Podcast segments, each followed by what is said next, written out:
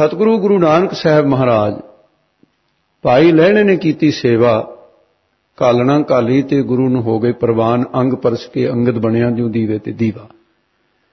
ਬਖਸ਼ਾਂ ਹੋ ਗਈਆਂ ਤੇ ਕਹਿਣ ਲੱਗੇ, ਪੁਰਖਾ, ਤੂੰ ਹੁਣ ਇਸ ਤਰ੍ਹਾਂ ਕਰ, ਇੱਥੇ ਨਹੀਂ ਰਹਿਣਾ ਹੁਣ। ਤੂੰ ਚਲਾ ਜਾ ਖੰਡੂਰ ਸਾਹਿਬ। ਇਹ ਮਹਾਰਾਜ ਵਿਛੜਨ ਨੂੰ ਜੀ ਨਹੀਂ ਕਰਦਾ। ਕਹਿੰਦੇ ਹੁਣ ਵਿਛੜਨ ਦਾ ਤਾਂ ਸਵਾਲ ਹੀ ਨਹੀਂ ਪੈਦਾ ਹੁੰਦਾ ਵੀ ਹੁਣ ਹੁਣ ਕਿਉਂ ਐਸੀ ਬਾਤ ਕਰਦੇ ਹੋ? ਹੁਣ ਤਾਂ ਗੁਰਸਿੱਖ ਸਿੱਖ ਗੁਰੂ ਹੈ, ਇੱਕੋ ਹੁਣ ਤਾਂ ਇੱਕ ਸਰੂਪ ਹੋ ਗਏ। ਥੋੜਾ ਚਿਰ ਜੇ ਸਰੀਰ ਰੱਖਣਾ ਇਸ ਕਰਕੇ ਤੁਸੀਂ ਜਾਓ ਉੱਥੇ। ਔਰ ਇੱਕ ਗੱਲ ਯਾਦ ਰੱਖਿਓ ਵੀ ਤੁਸੀਂ ਹੁਣ ਇੱਥੇ ਨਹੀਂ ਆਉਣਾ ਕਦੇ ਵੀ। ਇਹ ਮਹਾਰਾਜ, ਜੋ ਆ ਗਿਆ, ਜੈਸੀ ਆ ਗਿਆ ਕੀਨੀ ਠਾਕਰ? ਪਰ ਮਹਾਰਾਜ ਫਿਰ ਬਹੁਤ ਔਖੀ ਬਾਤ ਹੈ, ਦਰਸ਼ਨਾਂ ਤੋਂ ਬਿਨਾ ਰਹਿਣਾ ਬੜਾ ਔਖਾ ਹੈ। ਮਹਾਰਾਜ ਕਹਿੰਦੇ ਲੈਣਿਆ ਜਦੋਂ ਤੂੰ ਯਾਦ ਕਰੇਗਾ, ਮੈਂ ਚੱਲ ਕੇ ਆਉਂਗਾ ਤੈਨੂੰ ਦਰਸ਼ਨ ਦੇਣ। ਤੈਨੂੰ ਆਉਣ ਦੀ ਲੋੜ ਨਹੀਂ ਹੈ ਹੁਣ। ਹੁਣ ਤੱਕ ਤੂੰ ਆਉਂਦਾ ਰਿਹਾ ਮੇਰੇ ਕੋਲ ਤੇ ਹੁਣ ਤੇਰੇ ਕੋਲ ਮੈਂ ਆਇਆ ਕਰਾਂਗਾ। ਇੱਕ ਸਮਾਂ ਆਉਂਦਾ ਜਦੋਂ ਸਿੱਖ ਗੁਰੂ ਦੇ ਦਰਸ਼ਨਾਂ ਲਈ ਜਾਂਦਾ ਤੇ ਇੱਕ ਸਮਾਂ ਆ ਗਿਆ ਜਦੋਂ ਗੁਰੂ ਸਿੱਖ ਦੇ ਦਰਸ਼ਨ ਲਈ ਚੱਲ ਪਿਆ।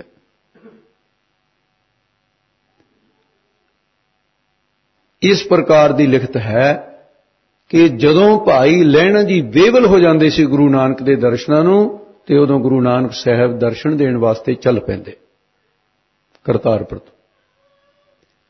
ਚੱਲ ਕੇ ਰਸਤੇ 'ਚ ਇੱਕ ਜਗ੍ਹਾ ਪੜਾ ਕਰਦੇ ਸੀ। ਕਿਹੜੀ ਜਗ੍ਹਾ ਪੜਾ ਕਰਦੇ ਸੀ? ਜਿਹੜੀ ਦੁੱਖ ਭੰਜਨੀ ਬੇਰੀ ਹੈ ਨਾ ਇਸ ਥਾਂ ਤੇ ਪੁਰਾਣਾ ਦੇਖਣ ਦੇ ਵਿੱਚ ਇੱਕ ਛੱਪੜ ਸੀ, ਛੱਪੜ ਦੇ ਕਿਨਾਰੇ ਤੇ ਬੇਰੀਆਂ ਦੀ ਬੜੀ ਸੰਘਣੀ ਜਿਹੀ ਛਾਂ ਸੀ।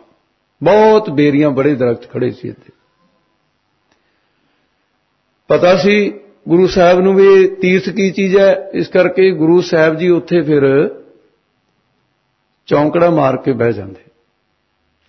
ਕੁਛ ਨਿਤਨੇਮ, ਐਸਾ ਲਿਖਿਆ ਵੀ ਕੁਛ ਨਿਤਨੇਮ ਉੱਥੇ ਬਹਿ ਕੇ ਕਰਦੇ ਸੀ ਗੁਰੂ ਨਾਨਕ ਸਾਹਿਬ, ਜਿੱਥੇ ਦੁੱਖ ਭੰਜਨੀ ਵੇਰ ਸਾਹਿਬ। ਤਿੰਨ ਬੇਰੀਆਂ ਉੱਥੇ। ਇਲਾਚੀ ਵੇਰ ਹੈ, ਬਾਬੇ ਬੁੱਢੇ ਸਾਹਿਬ ਦੀ ਬੇਰ ਹੈ ਔਰ ਦੁੱਖ ਭੰਜਨੀ ਬੇਰੀ ਉੱਥੇ ਮਹਾਰਾਜ ਸਾਹਿਬ ਜੀ ਬੈਠ ਕੇ ਕੁਝ ਚਿਰ ਸਿਮਰਨ ਕਰਦੇ, ਪਰਮਾਤਮਾ ਦੀ ਯਾਦ ਵਿੱਚ ਸਮਾਂ ਬਤੀਤ ਕਰਦੇ ਤੇ ਭਾਈ ਲੈਣੇ ਨੂੰ ਮਿਲਣ ਵਾਸਤੇ ਖੰਡੂਰ ਸਾਹਿਬ ਚਲੇ ਜਾਂਦੇ। ਤੇ ਇੱਕ ਵਾਰ ਐਸਾ ਹੋਇਆ ਸੀ ਜਦੋਂ ਸੰਸਾਰ ਨੂੰ ਤਾਰਦੇ ਫਿਰਦੇ ਸੀ,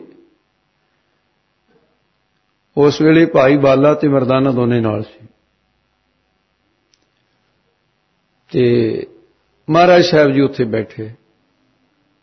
ਬੈਠ ਕੇ ਮਰਦਾਨੇ ਨੂੰ ਹੁਕਮ ਹੋਇਆ ਕਿ ਮਰਦਾਨੇ ਕੀਰਤਨ ਰਵਾਬ ਸੁਰ ਕਰ ਰਵਾਬ ਸੁਰ ਕੀਤੀ, ਕੀਰਤਨ ਕੀਤਾ, ਸ਼ਬਦ ਗਾਵਿਆ।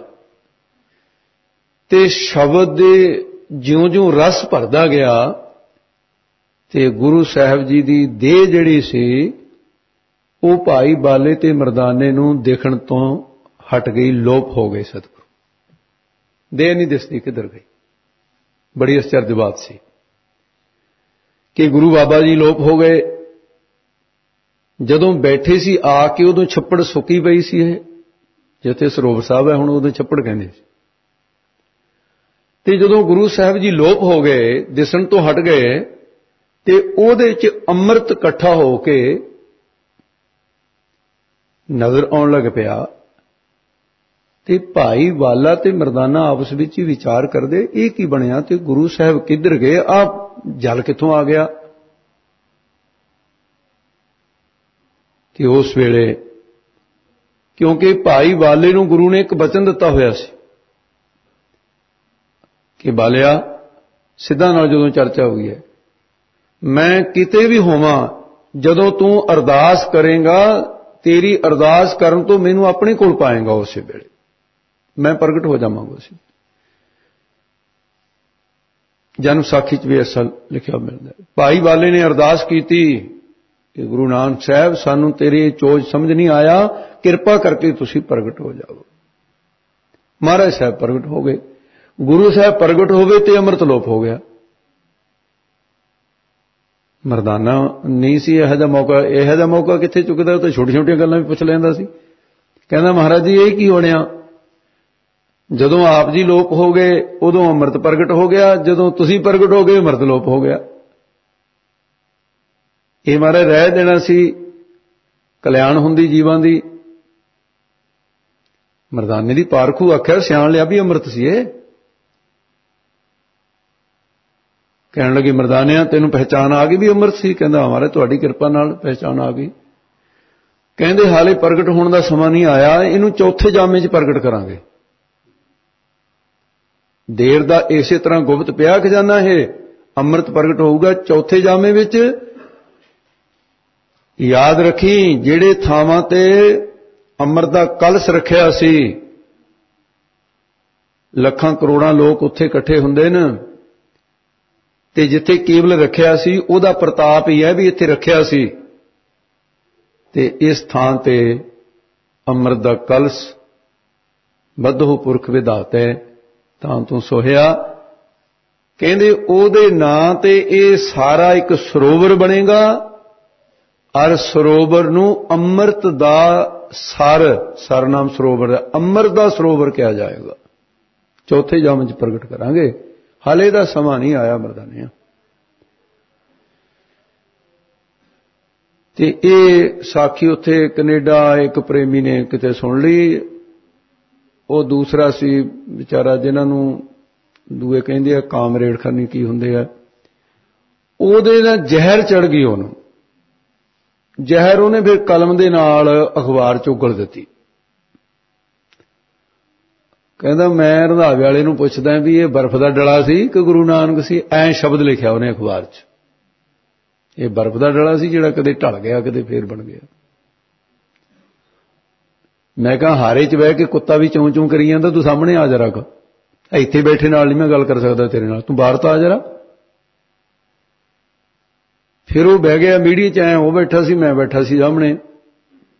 ਕਹਿੰਦਾ ਜੀ, ਕਿੱਥੇ ਲਿਖਿਆ ਹੋਇਆ? ਮੈਂ ਕਿਹਾ, ਤੇਰੀ ਅੱਖਾਂ ਹੈਗੀਆਂ ਪੜਨ ਵਾਲੀਆਂ?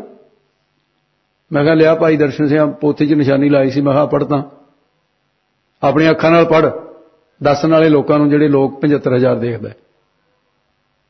ਪੱਲੇ ਦਾ ਕੁਝ ਨਹੀਂ। ਜਿਹੜੀ ਗੱਲ ਉਹ ਕਹਿੰਦੇ ਸੀ, ਸਬੂਤਾਂ ਦੇ ਆਧਾਰ ਤੇ, ਇਸ ਤਰ੍ਹਾਂ ਇਹਦੇ ਚ ਦੱਸੋ ਕਿਹੜੀ ਮਾੜੀ ਗੱਲ ਲੱਗੀ ਵੀ ਜਿਹੜੀ ਪੰਥ ਦੇ ਵਿਰੋਧ ਦੇ ਵਿੱਚ ਜਾ ਰਹੀ ਹੈ, ਜਿਹਨੂੰ ਉਹ ਲੱਗਦਾ ਵੀ ਆ ਤਾਂ ਜੀ ਪੰਥ ਦਾ ਨੁਕਸਾਨ ਕਰਤਾ ਸੰਤਾਂ ਨੇ, ਜਿਨ੍ਹਾਂ ਨੇ ਲਿਖੀ, ਜਿਨ੍ਹਾਂ ਨੇ ਸੁਣਾਈ। ਨਹੀਂ ਭਾਈ ਗੁਰਮਤ ਸਿਧਾਂਤਾਂ ਦੀ ਜਿਹੜੀ ਬਾਤ ਹੈ, ਉਹਨੂੰ ਸਮਝੋ ਤੇ ਗੁਰੂ ਅਰਜਨ ਦੇਵ ਜੀ ਕਹਿੰਦੇ ਨੇ, ਫਲ ਪ੍ਰਦਾਤੇ ਗੁਰੂ ਨਾਨਕ ਸਾਹਿਬ ਨੇ। ਜਿਹੜਾ ਮਰਦਾਨੇ ਨੂੰ ਕਿਹਾ ਨਾ ਕਿ ਚੌਥੇ ਜਮ 'ਚ ਪ੍ਰਗਟ ਕਰਾਂਗੇ, ਇਹ ਬਚਨ ਕਰਨਾ ਸਮਝੋ, ਉਸ ਬਚਨ ਦੇ ਨਾਲ ਸਮਾਂ ਬੰਨ ਦਿੱਤਾ। ਇਹ ਸਮਾਂ ਜਿਹਨੇ ਬੰਨਿਆ ਸੀ, ਬੱਧੋ ਪੁਰਖ ਵਿਧਾਤਾ ਹੈ, ਤਾਂ ਤੂੰ ਸੋਹਿਆ।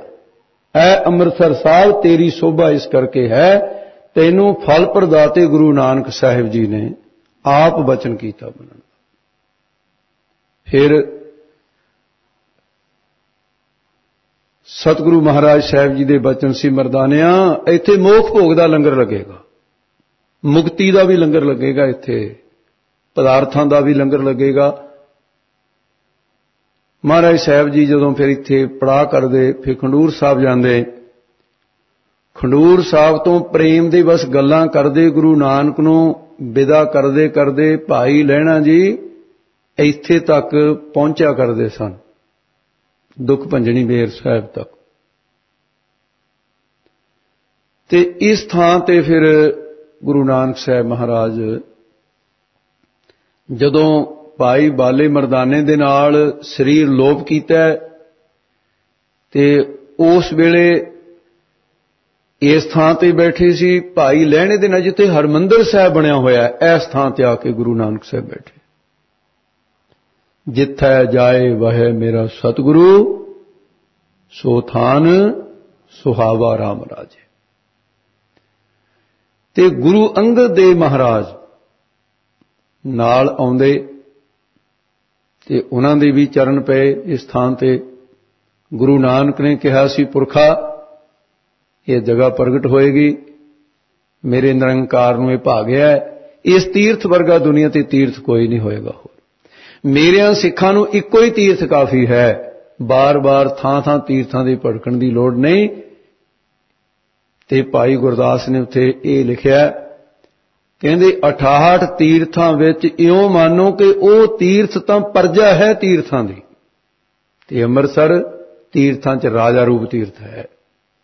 ਜਿਵੇਂ ਚੱਕਰਵਰਤੀ ਬਾਦਸ਼ਾਹ ਹੁੰਦਾ ਹੈ, ਇਹ ਰਾਜਾ ਰੂਪ ਤੀਰਥ ਹੈ। ਇਸ ਕਰਕੇ ਦਾਨਾ ਸਿਰਦਾਨ ਨਾਮਦਾਨ ਸ੍ਰੀ ਅੰਮ੍ਰਿਤਸਰ ਸਾਹਿਬ ਜੀ ਕੇ ਦਰਸ਼ਨ ਇਸ਼ਨਾਨ।